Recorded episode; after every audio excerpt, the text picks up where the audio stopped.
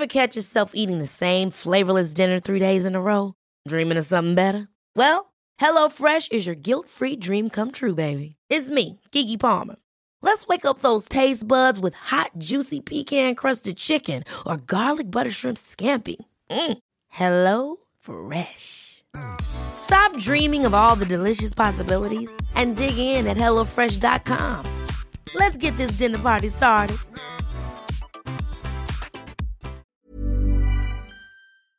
Se van acercando las vacaciones y si tienes un bebé en casa, seguro que te preocupa cómo organizar sus comidas durante los viajes, los días de playa o las salidas a la montaña.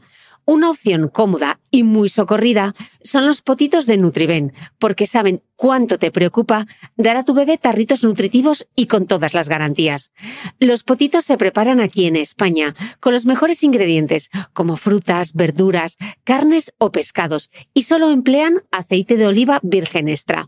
Esos ingredientes tal cual se trituran, cocinan y se envasan al vacío para su correcta conservación.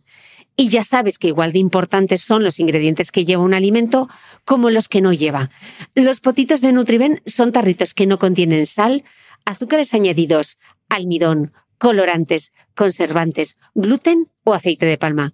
Recuerda que los únicos potitos son de Nutribén. Gracias a Nutribén y a su marca Potitos por apoyar los buenos contenidos en este podcast.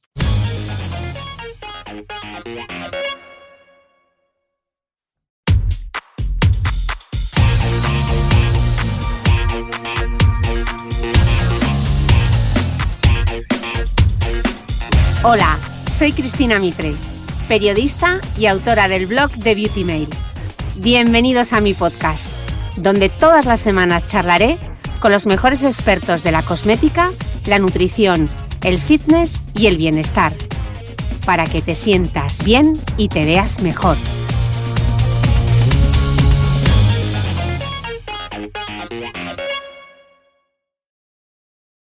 Que yo creo que hay que visibilizar eh, lo que es el buen tratamiento, ¿no?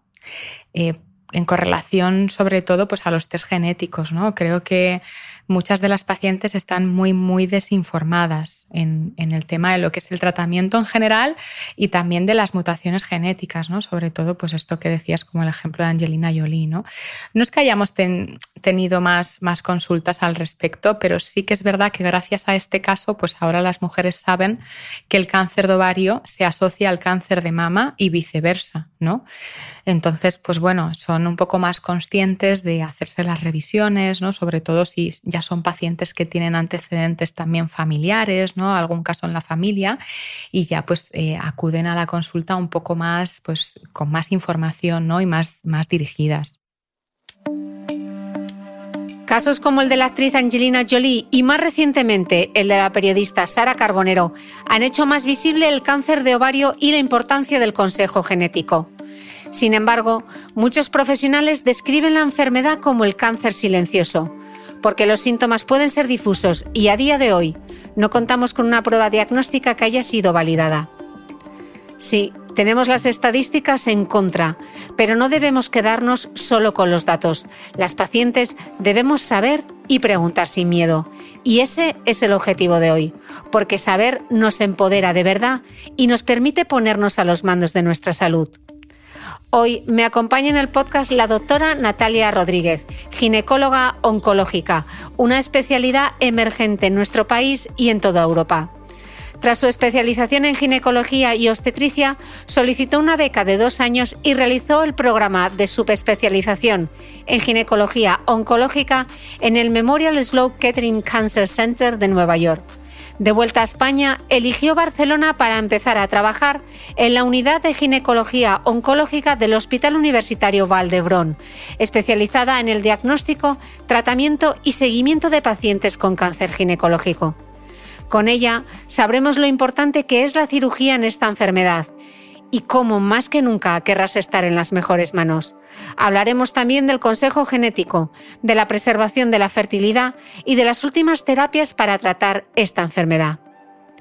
El sábado ocho de mayo se celebra el Día Mundial del Cáncer de Ovario y me gustaría recordar que el cáncer no se pelea, no se vence, porque no es ninguna batalla. Si te enfrentas ahora a un diagnóstico de cáncer de ovario, de corazón espero que este podcast te ayude a encarar tu enfermedad de manera consciente y ojalá que con menos miedo. Desde aquí, solo quiero reclamar más ciencia, más investigación, más esperanza. Natalia, bienvenida al podcast. Bienvenida, Cris. Muchas gracias por la, por la invitación. Bueno, muchas gracias a ti. Para mí era muy importante grabar hoy este episodio eh, coincidiendo con el Día Mundial del, del Cáncer de Ovario, porque Natalia, según los datos, el cáncer de ovario representa solo el tres por ciento de los casos de tumores en la mujer. Sin embargo, es la cuarta causa de muerte por cáncer en mujeres tras el cáncer de pulmón, el de mama y el de colon. ¿Por qué, por qué tiene una mortalidad tan elevada? Bueno, pues exactamente, como bien has dicho, eh, Cris, el cáncer de ovario afecta a un tan solo tres por ciento de, de las mujeres, ¿no? Que podríamos decir que es un porcentaje pequeño, por así decirlo. Pero la realidad es que dentro de los tumores ginecológicos, el cáncer de ovario es el cáncer que más letalidad tiene, es decir, el más mortal, ¿no? ¿Y por qué? Pues porque efectivamente, como decías, se eh, diagnostica en estadios ya muy avanzados, es decir, la enfermedad ya está con mucha metástasis, ¿no? Y podríamos decir que, que el ochenta por ciento de las pacientes son diagnosticadas en estos estadios avanzados, ¿no?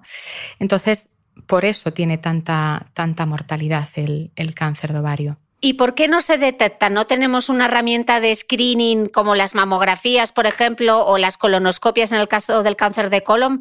¿No se ve en una re- revisión rutinaria? ¿Por qué tardamos tanto en llegar, en llegar a dar con él? Claro, es, es, una, es una muy buena pregunta, la verdad. Bueno, pues el, el cáncer de ovario no, no tenemos un método de screening, por así decirlo, como las mamografías en el cáncer de mama, ¿no? Que... que haya demostrado en los estudios que el hacer una ecografía vaginal, por ejemplo, que es lo que hacemos en una revisión ginecológica habitual, que esa ecografía vaginal nos vaya a detectar precozmente el cáncer, po- podamos ponerle tratamiento y así disminuir la mortalidad, ¿no? Aumentando la supervivencia de las pacientes. La realidad es que no. La realidad es que ni la ecografía vaginal ni las analíticas de sangre con los famosos marcadores tumorales que llamamos, ¿no? Que esto no son ni más ni menos que unas proteínas que expresan las células del tumor, ¿no? Es decir, cuando una paciente tiene cáncer, Sus, sus células malignas, ¿no? del tumor eh, liberan a la sangre estas proteínas, ¿no? como es una muy, muy famosa, el C A ciento veinticinco que llamamos, y que muchas veces se pide en las revisiones ginecológicas habituales, pero realmente no existen estudios que avalen que realizando esta analítica de sangre y una ecografía vaginal nos vaya a disminuir la letalidad o a aumentar la supervivencia del, del cáncer de ovario. Corrígeme si me equivoco, porque en el caso del C A ciento veinticinco incluso te puede dar un falso positivo, ¿no? A veces. Exactamente, eso es lo que, lo que os iba a explicar. Es porque la analítica de sangre, el C A ciento veinticinco, es muy inespecífico, ¿no? Y las ecografías vaginales tenemos un, unos determinados criterios, ¿no? para catalogar cuando vemos un quiste de ovario, catalogamos, lo clasificamos como, como de malignidad, ¿no? Es decir, hay quistes de ovario que ya nos parecen muy malos en las ecografías, lo damos una clasificación y ahí es cuando nos suena la, la alerta, pero a la misma vez hay quistes de ovarios que son, digamos, del ciclo menstrual propios de la mujer, ¿no? Y también serían como más inespecíficos. Y en cuanto al C A ciento veinticinco, un poco lo mismo. El C A ciento veinticinco hay veces que se eleva en patologías o enfermedades que no tienen nada que ver ni siquiera con lo ginecológico. Es decir, podemos tener una pancreatitis, por ejemplo, ¿no? y tener el C A ciento veinticinco por las nubes, ¿no? como, so, como solemos decir. Y, y entonces estos son los puntos que nos hacen despistarnos, ¿no? en lo que es eh, en, en el proceso de diagnóstico. Entonces no tenemos, desgraciadamente, no tenemos una prueba de screening que sea eficaz y, de, y demostrada y avalada, ¿no? para el cáncer de, de ovario. Eh, Natalia, para que las mujeres que nos están escuchando no entren en pánico, tener un quiste en el ovario puede ser un quiste benigno, no tiene que ser siempre un diagnóstico de cáncer de ovario, ¿no? Que no nos preocupemos, que puede haber quistes que surjan directamente por parte de la ovulación, que se queda ahí como... Exactamente. ¿no? Exactamente. Yo, de hecho, eh, muchas veces cuando vienen a la consulta, ¿no?, a hacer la, la revisión y vemos un quiste en la ecografía vaginal, pues muchas veces me, me detengo un, unos minutos, ¿no?, para, para explicarles precisamente esto, que los quistes, tenemos la palabra quiste asociado ya como a algo malo, como al tumor, ¿no? Y producimos quistes todos los meses con nuestro ciclo menstrual, que no es ni más ni menos la generación del óvulo en sí mismo, ¿no? Entonces, pues muchas veces hacemos una ecografía vaginal y vemos un quiste que es de ovulación, ¿no? Y, y la paciente, pues puede ser que, bueno, que se preocupe un poco, pero dejar claro que, que ese no es el concepto. Y por eso mismo la ecografía vaginal muchas veces pues no nos vale para hacer el diagnóstico, porque vemos muchos quistes que son buenos, ¿no? Mm. Entonces, Natalia, si no tenemos, si en las revisiones no se ve, si la ecografía vaginal no nos sirve, si los marcadores tumorales de la proteína C A ciento veinticinco tampoco sirven porque puede dar un falso negativo, ¿qué síntomas eh, debemos tener un poco en nuestra cabeza para pensar que puede que haya algo que no va bien? Pues mira, volviendo un poco a, a lo que hemos hablado de la supervivencia en la, en la introducción de, de, del tema, ¿no? Pues eh, resulta que por eso lo diagnosticamos en estadios ya avanzados, porque no hay síntomas característicos del cáncer de ovario. De hecho, los síntomas suelen ser síntomas muy parecidos a los que podemos tener Con, con enfermedades digestivas, por así decirlo, ¿no? Puede haber un estreñimiento, puede haber una diarrea, es decir, alteraciones en el tránsito intestinal, un aumento del peso, ¿no? Sobre todo un aumento del perímetro abdominal que llamamos, es decir, un aumento de... Me está, últimamente creo que me está creciendo un poco el, el abdomen, ¿no? O he aumentado de peso en los últimos meses, ¿no? O una pérdida de peso, que se me han quitado las ganas de comer también, ¿no? Es decir, son síntomas muy relacionados con lo digestivo. Entonces, las pacientes, las pacientes consultan y, y evidentemente, pues no, el médico no va como primer diagnóstico a pensar que tiene un cáncer de, de ovario. Natalia, ¿a qué edad suele ser más frecuente? Pues mira, la, la media de edad que tenemos... Eh, serían los sesenta y tres años, ¿no? Pero si bien es verdad que el cáncer de ovario se puede producir a lo largo de toda una vida, ¿no? Sobre todo también pues, en, en mujeres fértiles. Normalmente, eh, digamos que cuanta más edad, pues más aumento de mayor probabilidad, ¿no?, de tener cáncer de ovario. Pero como te decía, en las mujeres fértiles pues también ocurre, ¿no? Hay un, hay un entre un dieciocho a veinte por ciento de mujeres que tienen alteraciones genéticas también, ¿no? Y estas alteraciones genéticas pues producen cáncer de ovario, entre otros, entre otros cánceres ginecológicos asociados, como es el cáncer de mama también, y se puede producir pues eso en, en mujeres que son premenopáusicas, ¿no? De hecho, en relación a esto, Angelina Jolie, que visibilizó el test genético para el B R C A uno y el B R C A dos, que tenía cáncer de mama y uh-huh. cáncer de ovario, eh, visibilizó mucho la necesidad de hacer este tipo de, de, de test. Me pregunto si notasteis un mayor número de consultas cuando Sara Carbonero contó que había sido diagnosticada de cáncer de ovario. Eh, ¿Tú crees que necesitamos visibilizar más esta enfermedad? Bueno, yo, yo creo ya no visibilizarla, sino que yo creo que hay que visibilizar eh, lo que es el buen tratamiento, ¿no? Eh, en correlación sobre todo pues, a los test genéticos, ¿no? Creo que muchas de las pacientes están muy, muy desinformadas en, en el tema de lo que es el tratamiento en general y también de las mutaciones genéticas, ¿no? Sobre todo pues, esto que decías como el ejemplo de Angelina Jolie, ¿no? No es que hayamos ten, tenido más, más consultas al respecto, pero sí que es verdad que gracias a este caso pues ahora las mujeres saben que el cáncer de ovario se asocia al cáncer de mama y viceversa, ¿no? Entonces, pues bueno, son un poco más conscientes de hacerse las revisiones, ¿no? Sobre todo si ya son pacientes que tienen antecedentes también familiares, ¿no? Algún caso en la familia, y ya pues eh, acuden a la consulta un poco más, pues con más información, ¿no? Y más, más dirigidas. ¿Por qué hay relación entre el cáncer de ovario y el cáncer de mama? Bueno, pues como bien te decía, ahí llega a haber hasta un veinte por ciento de, de tumores de ovario, de cánceres de ovario, que son genéticos, ¿no? Hay unas, unas proteínas que se llaman B R C A o B R C A, ¿no? uno y dos, ¿no? Que son las fundamentales, pero hasta día de hoy podemos llegar a conocer hasta dieciséis genes relacionados con el cáncer de ovario. Y dentro de lo que es el B R C A uno y dos, el B R C A uno es el que más se asocia, hasta en un ochenta y cinco por ciento de las veces produce cáncer de mama y un cincuenta y cuatro por ciento de las veces produce cáncer de ovario. También puede llegar a producir cáncer de útero, ¿no? Y el B R C A dos también, pero bueno, en menor proporción, ¿no? Entonces, si quieres, te puedo explicar un poco lo que es el concepto de estas, de, de estas mutaciones, ¿no? Esto es Ay, B R C A sí, con, con estos nombres. El, el B R C A no es ni más ni menos que una proteína, ¿vale? Son proteínas que se encargan de reparar el A D N. ¿Y qué, qué, qué significa esto de reparar el A D N? Pues que nuestras células, ¿no? En, en su ciclo normal, se van reproduciendo y en una, en, en una de las veces cuando se van reproduciendo y se produce una alteración en el A D N, estas proteínas están para reparar esa alteración y que la célula no empiece a multiplicarse de manera descontrolada produciendo el cáncer.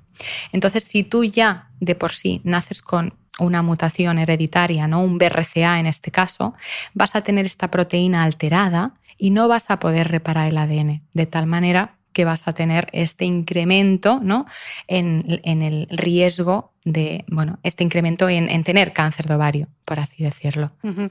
Pero se puede tener la enfermedad sin tener mutado uno de estos dos genes, ¿no? Sí, como te decía, el, el veinte por ciento eh, se deben a, tumor, a tumores de ovario producidos por mutaciones genéticas eh, hereditarias, ¿vale? Uh-huh. El resto son espontáneas, que llamamos, es decir, aparecen sin ninguna mutación hereditaria, bueno, asociada. Y ahora, Natalia, eh, a todas las mujeres que son diagnosticadas con cáncer de ovario, ¿pasan consejo genético o no necesariamente, o depende de la comunidad autónoma donde estén?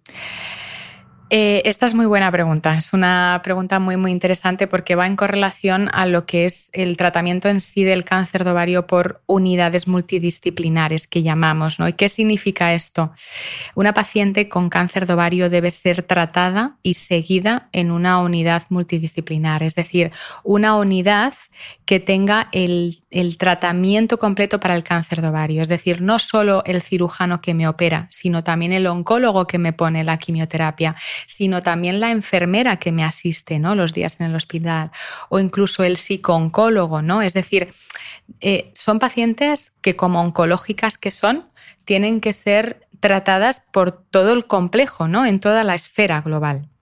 Entonces, bueno, digamos que en, en mi hospital tenemos una unidad especializada de consejo genético. Es decir, todas las pacientes que llegan a mi consulta y que les diagnosticamos de un cáncer de ovario, directamente se les pide una consulta en, en la unidad de consejo genético y se les hace las pruebas.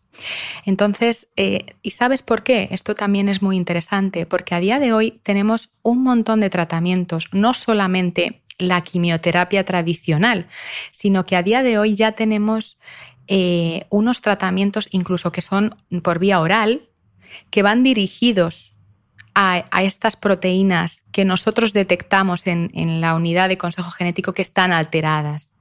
Por ejemplo, la inmunoterapia también, que ahora está muy de moda este tema, ¿no? Entonces, por eso todos los cánceres eh, de ovario van a consejo genético, no solamente para hacer el B R C A, sino también para ver el resto de genes, ¿no? Porque esto va a determinar, también nos va a decir en qué, en qué porcentaje, es decir, qué probabilidad tiene esa paciente que tiene esa mutación genética o esa alteración en ese gen para responder bien a la quimioterapia. O sea, ya, es decir, es, es un mundo, todo el, todo el espectro del genoma en correlación a la oncología es un mundo apasionante.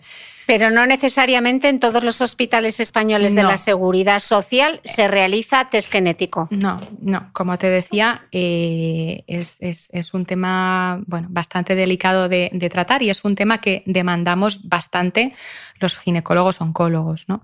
Porque ya no solo que no tengan unidades de consejo genético, ¿no?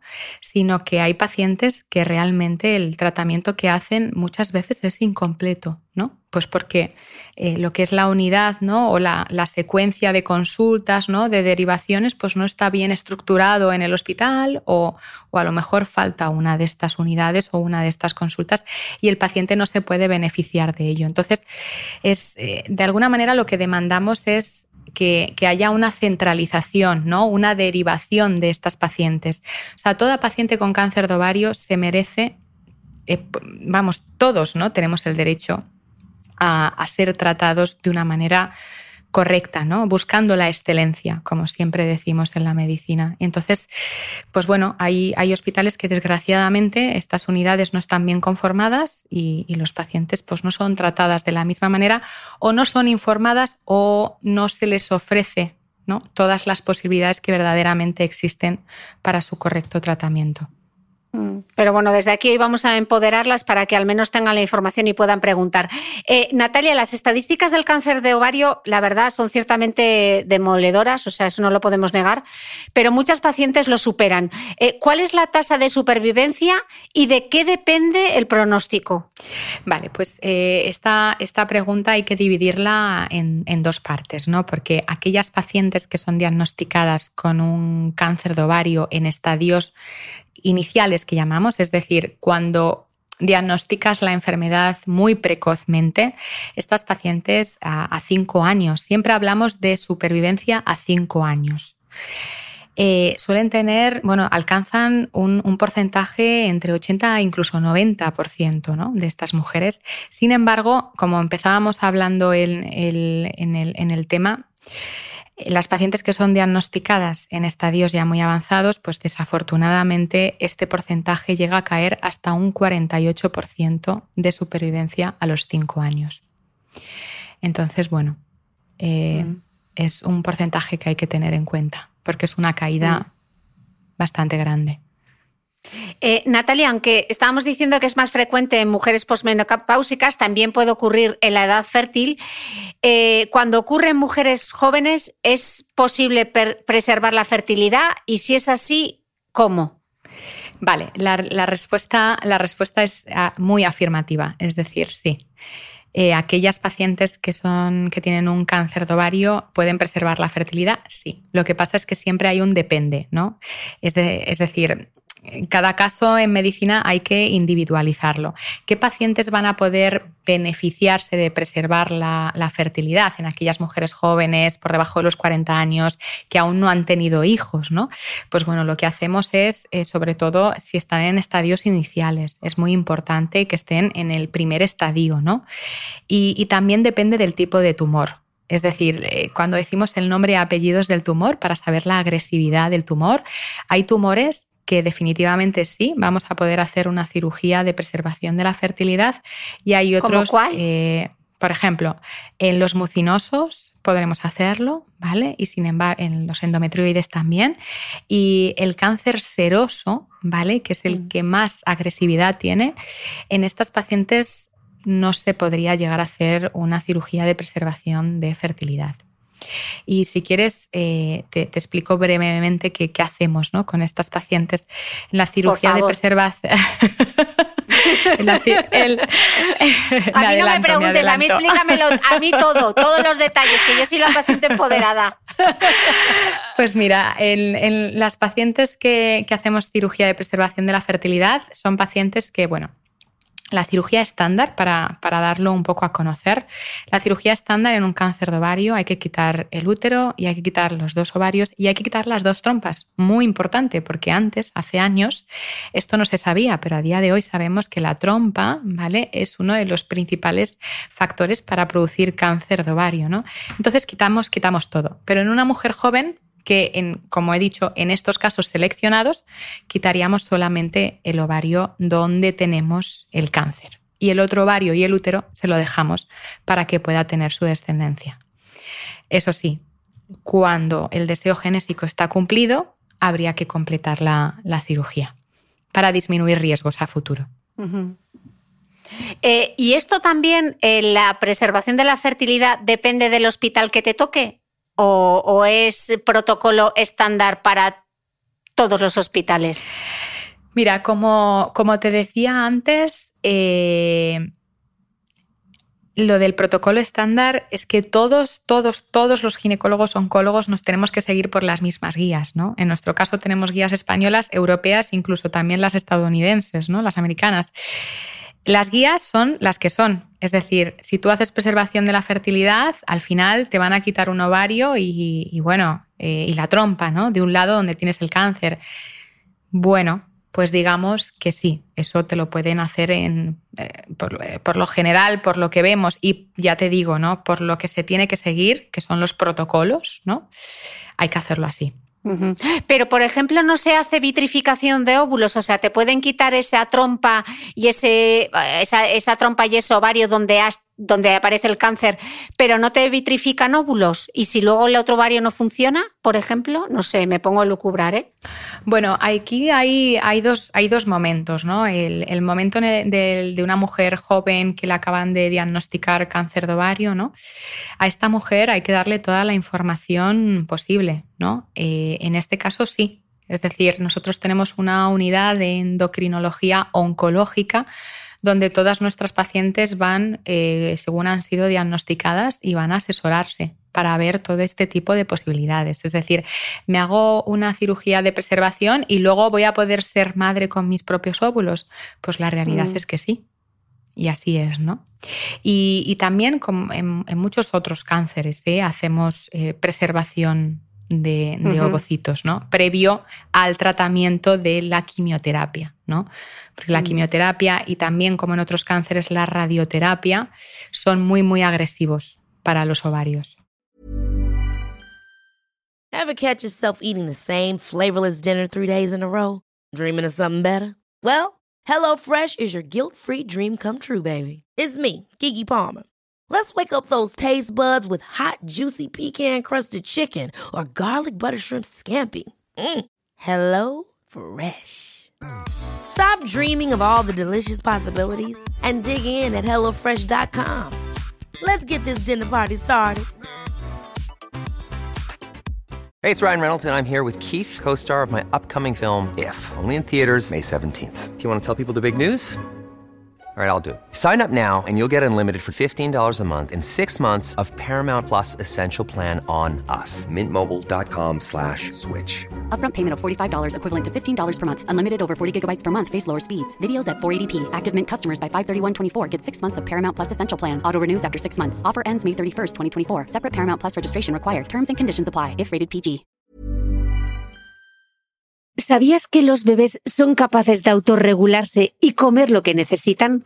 Hasta el primer año, la leche ha de ser su alimento principal, bien sea lactancia materna o artificial, y poco a poco podrán ir probando diferentes texturas y alimentos. Ahora, con buena temperatura, a todos nos gusta salir más de casa, y en verano pasamos mucho tiempo fuera, en la playa, la montaña o recorriendo el mundo.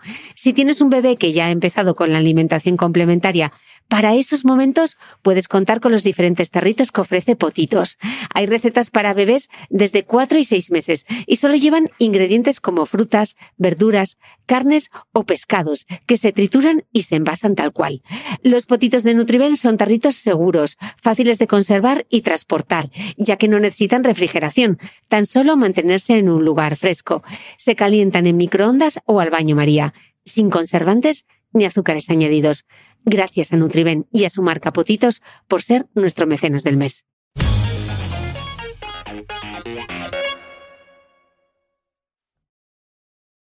Natalia, pregunta del millón, ¿qué hacer y qué no hacer sobre todo ante un diagnóstico de cáncer de ovario? Pues mira, eh, yo creo que lo que se debe hacer, que es un deber, Es, es correlacionado a lo que veníamos hablando que demandábamos mucho los ginecólogos oncólogos y es informarse, informarse de, del centro donde te van a tratar, de ver todas las posibilidades que tienes, ¿no? Informarte muchísimo, porque la información es poder. Y teniendo toda la información, ¿no?, puedes tomar las decisiones necesarias y adecuadas para tu mejor tratamiento, ¿no? Así que yo diría que lo, lo, lo que hay que hacer es informarse y ver bien a qué centro, digamos, en la medida de lo posible, ¿no?, a qué centro vas vas a ir a tratarte o, o digo en la medida de lo posible, pues porque luego el sistema es el sistema y, y hay, bueno, hay hospitales de referencia donde a cada uno le toca donde le toca, ¿no? Pero en la medida de lo posible es que, que, que se informen, ¿no?, y que busquen bien la, la unidad donde, donde van a estar mejor, uh-huh, donde le den un tratamiento completo, ¿no?, para, para su cáncer. ¿Qué no hacer? Pues diría que lo contrario, ¿no? Diría que lo contrario. Es decir, a día de hoy, cada vez más y más, la, la medicina ya dejó de ser una medicina paternalista. El paciente es el que tiene que tener la información y el poder, y nosotros tenemos el deber de informar bien a esos pacientes para que ellos sean conscientes y, y tomen la mejor decisión para ellos, ¿no? Y nosotros eh, tenemos que, que acompañarles, mm. elijan lo que elijan, ¿no? Eh, Natalia, me, me imagino que preguntas habituales eran: ¿me van a dar quimioterapia? ¿Se me va a caer el pelo? Eh, ¿Cuál es la duda más común que te trasladan tus pacientes y cuál es el mayor mito? Pues la duda más común, bueno, yo diría que duda y miedo, ¿no? Eh, el, el tema de la quimioterapia yo creo que es una de las... de, bueno, de las cosas que más inquieta a los pacientes. Y sobre todo les inquieta desde el inicio, porque muchas veces eh, cuando son diagnosticadas primero tienen que ser operadas y son cirugías bastante agresivas, ¿no? Y aún así, pues eh, las mayores preguntas siempre van relacionadas con la quimioterapia, ¿no? Y sobre todo también con el estado, con el, el no diría el estado físico, sino diría lo que es Eh, el físico, que a priori hay veces que incluso nos podría llegar a parecer un poco hasta, hasta superficial, ¿no? Pero realmente no, realmente no es así. Eh, en, en nuestra unidad también cuidamos mucho la caída del cabello, ¿no? Tenemos eh, pañuelos específicos eh, hechos para nuestras pacientes. Eh, desde el minuto uno les hablamos no solamente de la, del proceso de la cirugía, sino de todo el proceso de la quimioterapia, de la caída del cabello, de la pérdida de energía, de muchos más síntomas que van a tener, ¿no? Y, bueno, y es que poco el impacto, a poco, claro, el impacto emocional no, no, se puede, no se debe desestimar, ¿no? O sea, es que exactamente. Está ahí. Exactamente, por eso en, en relación a lo de antes, ¿no? El, el paciente tiene que saber todo y, y, y, y para enfrentarse bien tiene que saberlo desde, desde el primer momento. Entonces sí, o sea, una de las mayores preguntas y mayores miedos eh, sería en la quimioterapia. Pero cada vez más, mira, en relación a lo que hemos hablado antes de, de los nuevos tratamientos que hay, de terapias dirigidas a específicos genes y de la inmunoterapia, cada vez más, sobre todo en las pacientes de, eh, con mutaciones en el B R C A, como Angelina Jolie, ¿no?, podríamos decir, pues estas pacientes ahora se pueden beneficiar de un tratamiento a cinco años, ¿no? Un tratamiento oral, eh, con una sintomatología mínima, nada que ver, ¿no?, con la, con la quimioterapia, ¿no?, con, con los, los síntomas, ¿no?, tan desagradables que, que tenemos, ¿no?, eh, a, asociados a lo que es el, el cáncer. Mm. Qué curioso que lo que nos preocupa a las pacientes al final es el tema de la, de la quimioterapia, porque hay como mucho miedo alrededor de la quimio, cuando los estudios lo que apuntan es que hay una correlación entre la calidad de la cirugía y la supervivencia de la paciente. Eh, ¿Nos puedes explicar esto, Natalia? Vale, mira, el... esto te lo voy a explicar empezando desde un concepto muy sencillo, y es que el factor pronóstico fundamental del cáncer de ovario es lo que llamamos carga de enfermedad. ¿Y qué significa carga de, de enfermedad? Carga de tumor. Es la cantidad de tumor que tiene una paciente. Es decir, cuanto más tumor tiene una paciente dentro del abdomen, ¿no?, un tumor que se ha ido ya eh, y se ha extendido por todas las partes del abdomen, eso ya es un tumor ya avanzado, metastásico, ¿no? Cuanta más enfermedad, pues peor supervivencia, peor pronóstico, ¿no? Entonces, ¿por qué se ha demostrado que la cirugía incrementa la supervivencia de estas pacientes. Porque cuando nos viene una paciente con primer diagnóstico y nos metemos a operarla, y podemos operarla, que esto también hay que verlo, ¿no? Es decir, no todas las pacientes se pueden operar, desgraciadamente, pero las pacientes que afortunadamente sí, y que somos capaces de operarlas y quitarles todo el tumor visible, porque es así como lo llamamos en medicina, quitar todo el tumor que vemos en la cirugía, esa paciente se le ha incrementado la supervivencia. Ahora bien, Ahora bien, es verdad que luego pueden quedar células muy microscópicas, ¿no?, a nivel del cuerpo, y eso es lo que la quimioterapia anula o mata, ¿no? Por eso ambos tratamientos no hay que olvidarnos que son eh, necesarios el uno con el otro, ¿no? La terapia complementaria, que sería en este caso la quimioterapia, es totalmente necesaria, ¿no? Los seis ciclos posteriores a la cirugía hay que hacerlos. Pero si bien es verdad que lo más importante es la cantidad de enfermedad, de tumor, que dejamos cuando operamos, ¿no?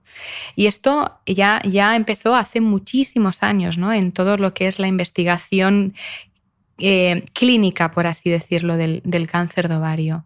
Cuanto más tumor dejamos, menor supervivencia le damos a esa paciente. Entonces, por eso es muy, muy importante, como digo, saber dónde vas a tratarte, ¿no? ¿Qué cirujanos te van a operar? ¿De qué manera, no? Hablando, hablando de la manera, estamos hablando todo el rato de la cirugía, de la cirugía. Explícanos un poco, porque en el caso del cáncer de ovario se puede operar por laparoscopia. Expliquemos qué es la laparoscopia y si puede o no puede ser por laparoscopia. Vale, la, la tienes cirugía... Tienes a la paciente empoderada, te estás riendo, tienes a la paciente empoderada y lo sabes. No, no, me están, me, me están encantando, me están encantando tus preguntas, de verdad. A mí que me, me gusta mucho explicar, además. Pues mira, eh, la, la vía de abordaje que llamamos, es decir, cómo operamos a la paciente, lo indicado en el cáncer de ovario es a la cirugía abierta, ¿vale? La incisión, es decir, rajar. Desafortunadamente, eh, esa es lo, lo, cómo está indicado. ¿Por qué? Porque, como te digo, tenemos que quitar toda la enfermedad que veamos. Entonces, la laparoscopia, que os explico lo que es, ¿no? La laparoscopia eh, operamos a través de unos tubos con una cámara que la introducimos a través de lo que es el ombligo, ¿no?, y ponemos un par de tubitos más, ¿no? Creamos con dióxido de carbono una cavidad virtual en la tripa, y a través de una cámara lo vemos todo. Y ahí con unos, con unos tubitos pues vamos operando. ¿Qué pasa? ¿Qué limitaciones tiene la laparoscopia? Que con esos tubitos y con esa cámara yo no llego a ver todos los recovecos del abdomen. Entonces ahí se me puede quedar eh, una cantidad de enfermedad o una metástasis, por así decirlo, y, y entonces pues, pues digamos que no, no, no, no estaría bien hecho. Si bien te digo que ahora eh, vamos a empezar un estudio muy bonito con la M D Anderson de Houston y con algunos otros compañeros de Europa, vamos a hacer un estudio en el que vamos a seleccionar a determinadas pacientes con estadios menores, es decir, con menos enfermedad, para empezar a hacerles laparoscopia en estos casos. ¿Por qué? Porque la laparoscopia al final sí que está, sí que, sí que está demostrado que disminuye los días de ingreso y digamos que aligera, ¿no?, los días de recuperación. Es decir, tú tienes una recuperación muchísimo más rápida cuando te operan con unos tobitos que si te hacen una, una incisión en, en medio del abdomen, ¿no?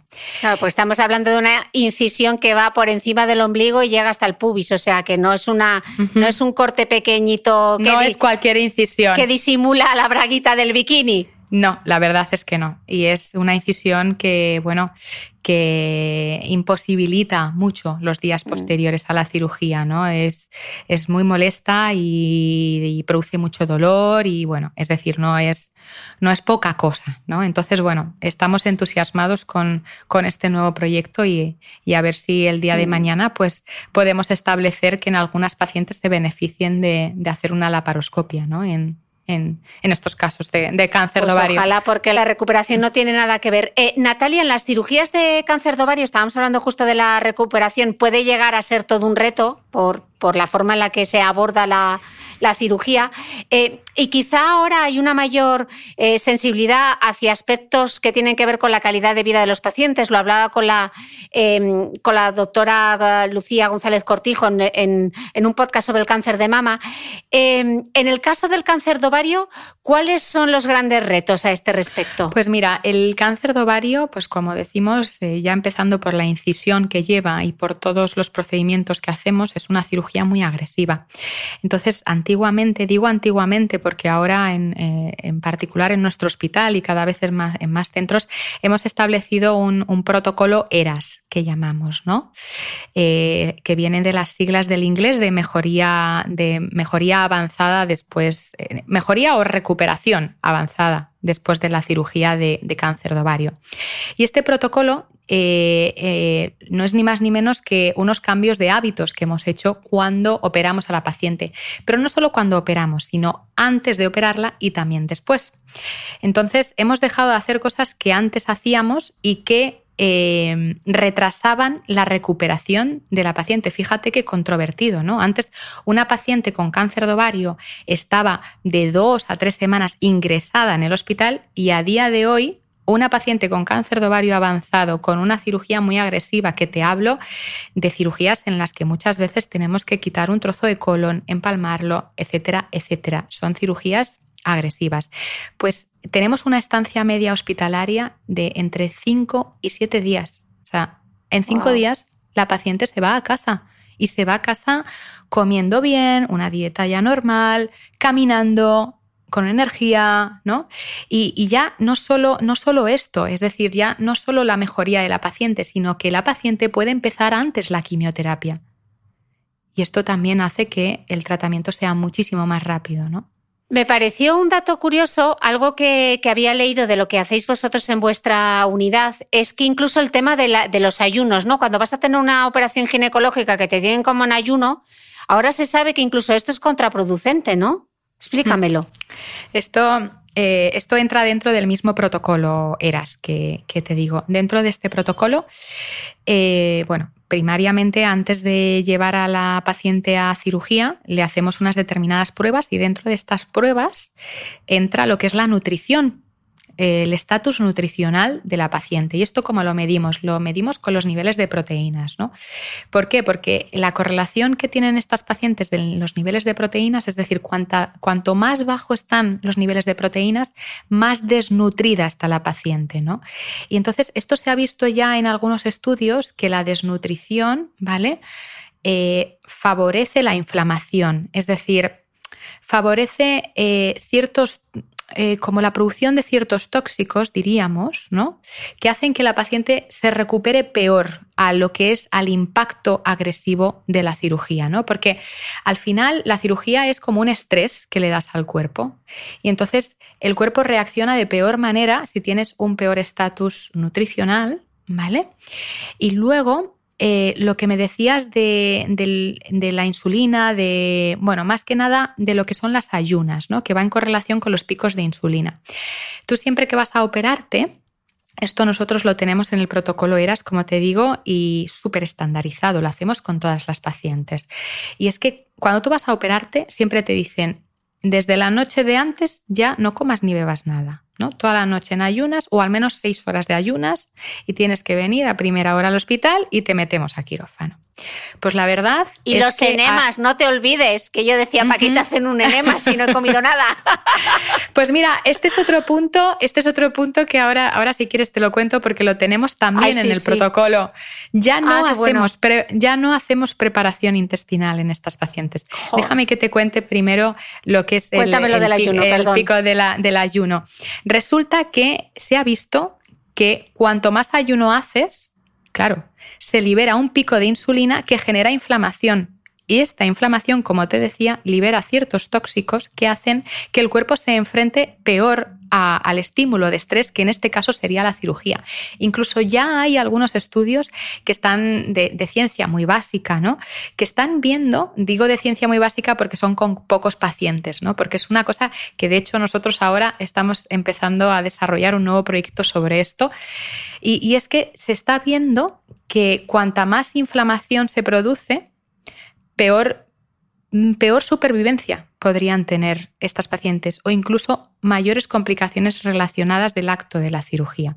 Entonces nosotros lo que hacemos es que dos horas antes, esto está dentro del protocolo y en las guías americanas, y es que dos horas antes de meterte a quirófano te damos eh, un, digamos, un, un sustrato eh, que lleva hidratos de carbono y proteínas. ¿Vale? Se llama maltodextrina, es un nombre difícil de pronunciar, pero es básicamente hidratos de carbono para que la paciente esas horas previas a la cirugía no nos haga el pico de insulina y no genere esa inflamación. Y hemos obtenido unos resultados muy, muy, muy buenos. Hemos visto que el porcentaje de reingresos que teníamos en las pacientes operadas por complicaciones ha disminuido. Nos ha disminuido también la, la, el número de días que están hospitalizadas. Todo esto, ¿por qué? Porque están teniendo menos complicaciones derivadas de la cirugía, están respondiendo mejor a la cirugía. Uh-huh. Y luego lo de la preparación intestinal también está dentro de este protocolo ERAS. No hacemos preparaciones intestinales. Hemos visto, nosotros hicimos un, un estudio en lo que es en, en mi unidad, que empezó en el dos mil catorce, ¿no? Que se comparó un grupo de pacientes a los cuales se les hacía todo este protocolo, es decir, no preparación intestinal, les dábamos los hidratos de carbono, es decir, no ayunas, comparado con otro grupo que sí que se hacía los estándares antiguos. Y hemos visto en este grupo todo este tipo de mejorías que te cuento. Entonces, bueno, yo creo que, que ha sido un cambio, un cambio brutal, ¿no? A, a día de hoy estamos elaborando unas nuevas guías a nivel de la sociedad Eh, española para que este protocolo se, increme, se implemente en todos, los, en todos los hospitales de España. Que fíjate tú que son cosas súper sencillas, sí, que mejoran el pronóstico y además reducen el gasto, porque tú quieres que tus pacientes, sí, estén poco tiempo en el hospital porque menos gasto supone para... Exactamente. Pues eh, ojalá... Días... Sí, días de ingreso y además eh, menos mm. complicaciones, que también mm. eh, me- menos gasto, claro. Sí, sí. Oye, yo que soy muy pesada con el tema del entrenamiento de fuerza y con el ejercicio y que estamos ahí eh, con los gimnasios en los hospitales, ¿el ejercicio se ha visto algo? ¿Habéis probado algo respecto al ejercicio, sí, del cáncer eh... de ovario? Sí, esto es un, eh, un programa de prehabilitación, ¿no? Se llama prehabilitación porque habilitamos al, al enfermo, al paciente oncológico, para enfrentarse a la cirugía. Y va dentro de este protocolo ERAS también, ¿no? Y es como os decía, no solamente el estatus nutricional, sino que también el ejercicio. Entonces, dentro del ejercicio se ha visto que todas aquellas pacientes que le hacemos una consulta a los rehabilitadores y a los fisioterapeutas, ¿vale?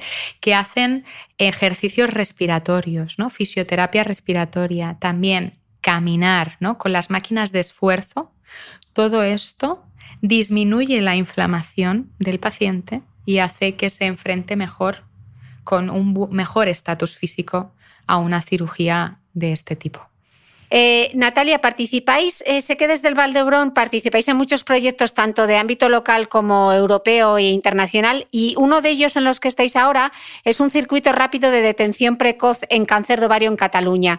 Explícanos eh, un poco qué es este proyecto y dónde está el reto, si crees que va a ser algo que se va a hacer a nivel nacional o ojalá se haga a nivel nacional. Este es, este es un proyecto que ya, ya lleva, ya está funcionando. Ya lleva casi un par de años, va a ser que lo tenemos funcionando, y es asistencia, se llama asistencia rápida, ¿no?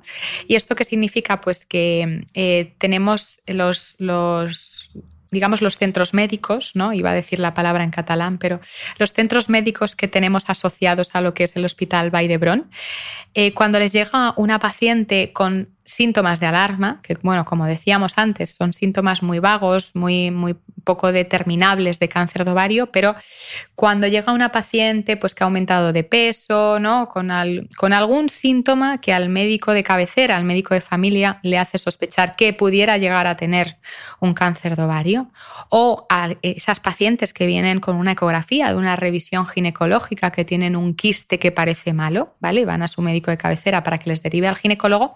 En vez de derivarles al ginecólogo, ya directamente vienen con una consulta de urgencia a nosotros. Y muchas veces estas pacientes tardan una media de dos días en llegar a mi consulta. Entonces, claro, esto incrementa muchísimo y mejora muchísimo el diagnóstico precoz del cáncer de ovario, porque la paciente llega a mi consulta y digamos que en tres, cuatro semanas, como mucho, muchísimo, un mes, la paciente ya ha sido diagnosticada y operada en este caso. Mm. Eh, súper interesante esto que cuentas del circuito rápido de detención precoz, también lo que nos has contado de la prehabilitación. Claro, todas estas son cosas que hacéis desde tu hospital. ¿Por qué no se implementa todo esto a nivel nacional? ¿Por qué estamos tardando? Bueno, hay un problema, hay un problema fundamental que es eh, que va correlacionado con lo que es el, el tema de la subespecialización en, en nuestro país. La subespecialización de ginecología oncológica son dos años de formación adicionales a lo que es la especialidad de ginecología. ¿Qué pasa? Que es una subespecialización que está acreditada por la Sociedad Europea. En nuestro caso, nuestro hospital está acreditado por la Sociedad Europea, pero no es un título propio de España. Entonces, digamos que a nivel todavía legal no está implementada. Entonces, no se reconoce que haya que tener de, de obligado cumplimiento, ¿no?, Unos, unas unidades multidisciplinares de ginecología oncológica en determinados hospitales. De tal manera que la ginecología oncológica a día de hoy en España se puede realizar por cualquier ginecólogo en cualquiera de los hospitales del sistema Nacional de Salud. Entonces, aquí viene un poco lo complicado, y es que estas pacientes deberían ser tratadas por centros que estén acreditados, ¿no?, que se sepa que los profesionales que trabajan en esa unidad de ginecología oncológica han tenido una formación específica en este tipo de pacientes. Y eso no ocurre en un porcentaje muy, muy, muy alto de los hospitales de España. Entonces, al final depende muchísimo del, del sistema que tenemos, ¿no?, de salud aquí en, a, a nivel de nuestro país. Entonces, no depende de nosotros, ¿no?, depende de, de todo el sistema, con lo cual hay, hay cosas que no se van a implementar nunca en determinados hospitales porque ni siquiera tienen estructuradas, ¿no?, las unidades de ginecología oncológica. Y tú, como ginecóloga oncológica, eh, si tuvieras aquí a la ministra de Sanidad, ¿qué le dirías? Bueno, esta es una pregunta un poco peliaguda, la verdad, pero... pero ya pero nos bueno, hemos mojado sí. un montón. Venga, al barro. Bueno, la verdad es que yo creo que bastaría... que esto, esto no, no, no quiero que se malinterprete, ¿no?, pero bastaría con que alguno de ellos lo viviera de cerca, ¿no?, y, y viviera de cerca lo que muchas personas de nuestro país viven cuando se enfrentan a, a una enfermedad o, o no pueden, no, no tienen el derecho a elegir dónde ser tratadas, ¿no?, y, y son tratadas en, en, en otros sitios que, que no, bueno, no les ofrecen o no tienen las posibilidades, ¿no?, que, que, que Bueno, que en otras unidades que están bien conformadas. Quizás, quizás bastaría que, les, que, que lo vieran de cerca, ¿no? Y, y a lo mejor pues, les cambiaría un, un poquito lo que es el, mm. la, las ganas de querer cambiarlo, quizás, ¿no? Pero bueno, mm. eh, depende de muchas cosas. Natalia, te dejo que lances un mensaje para cerrar a esa mujer que ahora nos escucha y acaba de ser diagnosticada de cáncer de ovario. Bueno, pues como mensaje que, que quiero que se lleven a casa de, de todo este podcast, me gustaría decirles que si acaban, si acaban de ser diagnosticadas, que, que se informen. Es un poco el resumen de toda la conversación. Que se informen, que busquen información de dónde van a ser tratadas y que en la medida de lo posible busquen aquel lugar que, que les sea accesible y, y donde crean que, que van a estar bien, ¿no? Y que, y que van a recibir... Eh, todo lo que deben recibir, ¿no? Porque, como he dicho anteriormente, todos tenemos el mismo derecho. Mm. Y para aquellas mujeres que no me quiero olvidar de ellas, que están inmersas en, en pleno tratamiento. Pues mira, para aquellas mujeres que están en pleno proceso de tratamiento, les diré que, que el cáncer de ovario al final no deja de ser un, un, recorrido, un recorrido largo, ¿no? Lo que es el tratamiento en sí es un camino largo en el que hay muchas cosas feas y, y más feas aún, ¿no? Y cosas muy malas. Pero me gustaría decirles que también hay cosas bonitas, también hay cosas bonitas, en el sentido de que yo, yo me considero una afortunada cuando viene una paciente a la consulta que acaba de realizar la quimio y miro las pruebas, miro el T A C y, y no sabes la, lo afortunada que soy de poder decirle a esa paciente que se ha curado, que ha tenido una respuesta completa, una respuesta total a, a la medicación. Entonces les digo que, que, esperen, que esperen con energías ese momento, porque les deseo que, que les llegue a todas. Bueno, pues con ese mensaje despedimos este podcast. Natalia, darte las gracias porque soy una paciente empoderada con experiencia, además, con lo cual no era fácil. Te he puesto en un brete en muchas preguntas. Ojalá yo hace ya dieciocho años hubiese tenido toda esta información. Yo creo que hubiese vivido, hubiese llegado hasta los cuarenta y tres con muchísimo menos miedo. Eh, un mensaje de ánimo a todas esas mujeres que hoy se enfrentan a la enfermedad, y a este lado del micrófono hay una superviviente. Así que mucho ánimo a todas. Gracias, Natalia. Muchísimas gracias, Cris. Muchas gracias por la invitación y, y de verdad que me ha encantado estar este rato aquí contigo y sobre todo pues para todas las que nos están escuchando. Gracias. Os mando un, un cálido abrazo.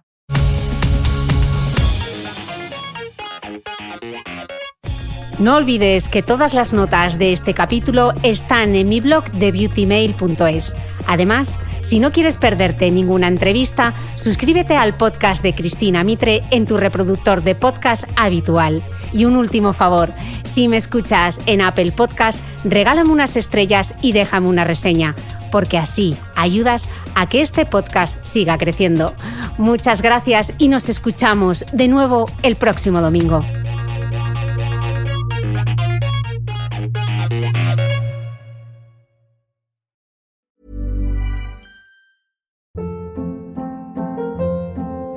Hold up. What was that? Boring. No flavor. That was as bad as those leftovers you ate all week. Kiki Palmer here, and it's time to say hello to something fresh and guilt-free. HelloFresh. Jazz up dinner with pecan-crusted chicken or garlic butter shrimp scampi. Now that's music to my mouth. HelloFresh. Let's get this dinner party started. Discover all the delicious possibilities at hello fresh punto com.